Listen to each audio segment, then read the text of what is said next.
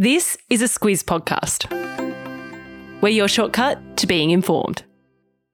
This week's podcast is brought to you by BHP. Copper is a big deal in the energy transition because it's used to make electric vehicles, wind turbines, and solar panels. When it comes to producing copper responsibly, it's happening now at BHP.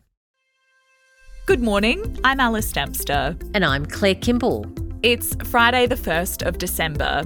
In your Squiz today, farewelling a global figure, the Israel and Hamas truce is extended, netball shoots its pay shot, and a perfect pie. This is your Squiz today. If you saw the news yesterday that Henry Kissinger has died at the age of 100 and thought, I don't really know who he is, this is for you. He held many titles over his lifetime. He was the White House National Security Advisor and Secretary of State during Richard Nixon and Gerald Ford's administrations. And he was also extremely well known for his decades long diplomatic work. But Claire, let's start at the beginning. So, Henry Kissinger was born into a Jewish family in Germany.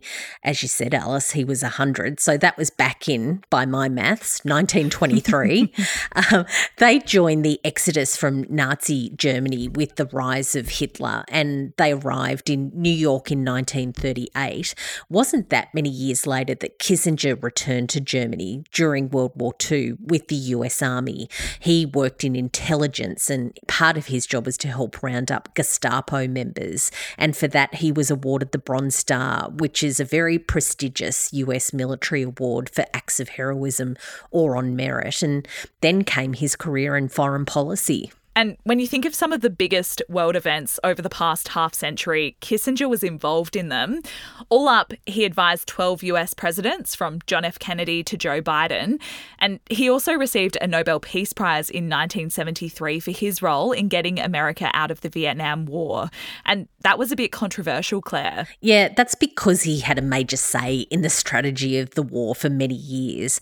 For his part, he wasn't much fussed about receiving the Nobel Peace Prize, but it did become one of the most disputed in the awards history.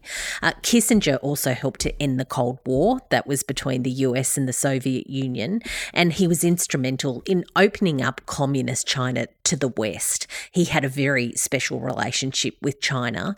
Uh, in fact, in May this year, he went there to begin smoothing over relations between President Xi Jinping and US officials. Uh, Xi described him during that visit as an old friend. Yeah, there were plenty of ups and downs, and Kissinger knew he was a divisive figure. He once said it would be unnatural and probably would mean I haven't done very much if there were not other points of view. It came right down to the wire, Claire, but Israel and Hamas signed off on a one day extension to their truce in Gaza yesterday. It'll take the total number of days without fighting in the territory to seven. That agreement was struck just minutes before the pause in the fighting was due to end. There had been delays as mediators from Qatar scrambled to get the agreement signed, and nothing was really set in stone until Israel confirmed that it had signed it off. In its statement, what Israel said is that it agreed to the extension because there was an agreement on continuing to release hostages. And on that front, reports say that 97 Israeli hostages have been exchanged for 180 Palestinian prisoners so far, and the focus is now turning on to what happens next. Yeah, Israel's PM Benjamin Netanyahu has indicated this week that fighting is set to resume once the truce ends. Reports say he's told US President Joe Biden that a military operation in southern Gaza is necessary to destroy Hamas. And that came after Biden voiced concerns about Israel striking the south, where many Palestinian civilians have fled for refuge. The Albanese government yesterday shut down calls from an official climate think tank, the Climate Change Authority, to impose a national ban on new petrol car sales by 2040 and gas connections to new homes. Yep, the government says that they're not really up for that.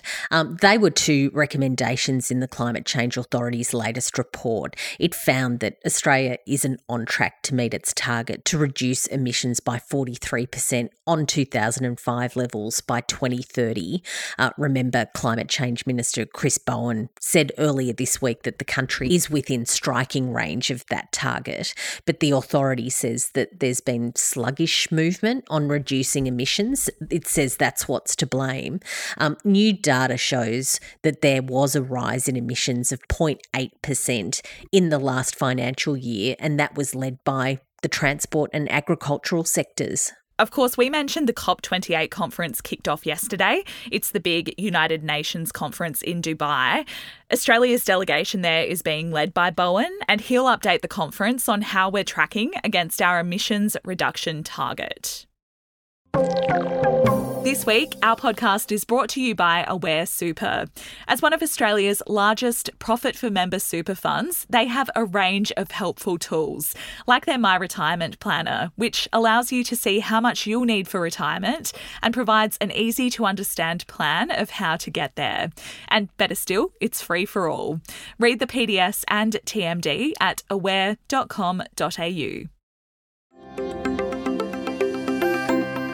Claire, Netball Australia's pay dispute has been going on for an awfully long time, more than a year now. And yesterday things got worse when it emerged that $17 million in federal funding is in limbo. So that happened after Netball Australia failed to prove that the money would be spent wisely. It's come at the tail end of a really rough week for netball. Um, former captain Liz Ellis called out Netball Australia. She said it had a callous disregard of the players.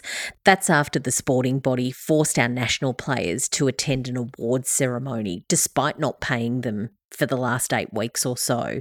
And yesterday, players blame Netball Australia for a collapse in previous sponsorship deals. Yeah, some of them say they're facing real financial pain over this situation.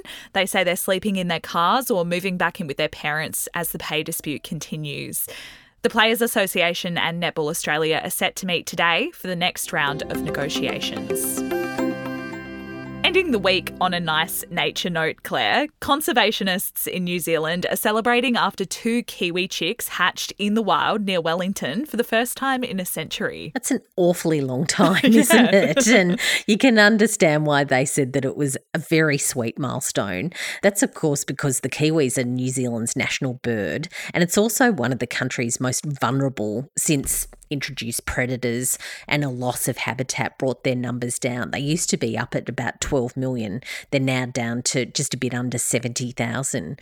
Uh, the chicks also mean a conservation program, which they call the Capital Kiwi Project, has been having some success. Its volunteers have been trapping those predators and also introducing hundreds of these birds back around Wellington. Another nice one, Claire, is that an Indonesian sanctuary is also celebrating after a critically endangered Sumatran rhino calf was born last week. And I know it's a bit weird to hear this, but he is also very fluffy and cute, oh. like the Kiwi chicks are. There you go. So if you want to take a look at him or the Kiwis, I'll pop a link in the episode notes today. What have you got for Friday Lights, Claire? Uh, we've got an ottolenghi recipe, which always mm. gets a tick when it comes to beautiful taste, but it's a potato and spinach pie. Um, it's got spinach, so it's got some good green stuff. It's got plenty of good spices, so it has a lovely, lovely zing to it. Um, it's got potatoes, so you can't go wrong with that. So double thumbs up from me. double thumbs up from me too. I'll also pop the link to that in the episode notes today. And Squiz the Day, Claire, what have you got for us today? Look, a bit of an unusual one. It's Lara Robertson's last day with us today. Lara's been with our team for more than five years. We got her out of university and she's been a very important part of our team for a long time. She's heading off to a new job with UNICEF and we're very, very sad that she's going, but we're so pleased that she's spreading her wings. So I just wanted to say a huge thanks to her. We're going to miss her a lot. Yeah, we are absolutely going to miss her. She is such a legend, but we are very proud of her. And that's it for us today. Claire, you're back with Kate tomorrow for the weekly wrap. Yep, sure am. Thanks for listening, and we hope you have a great weekend.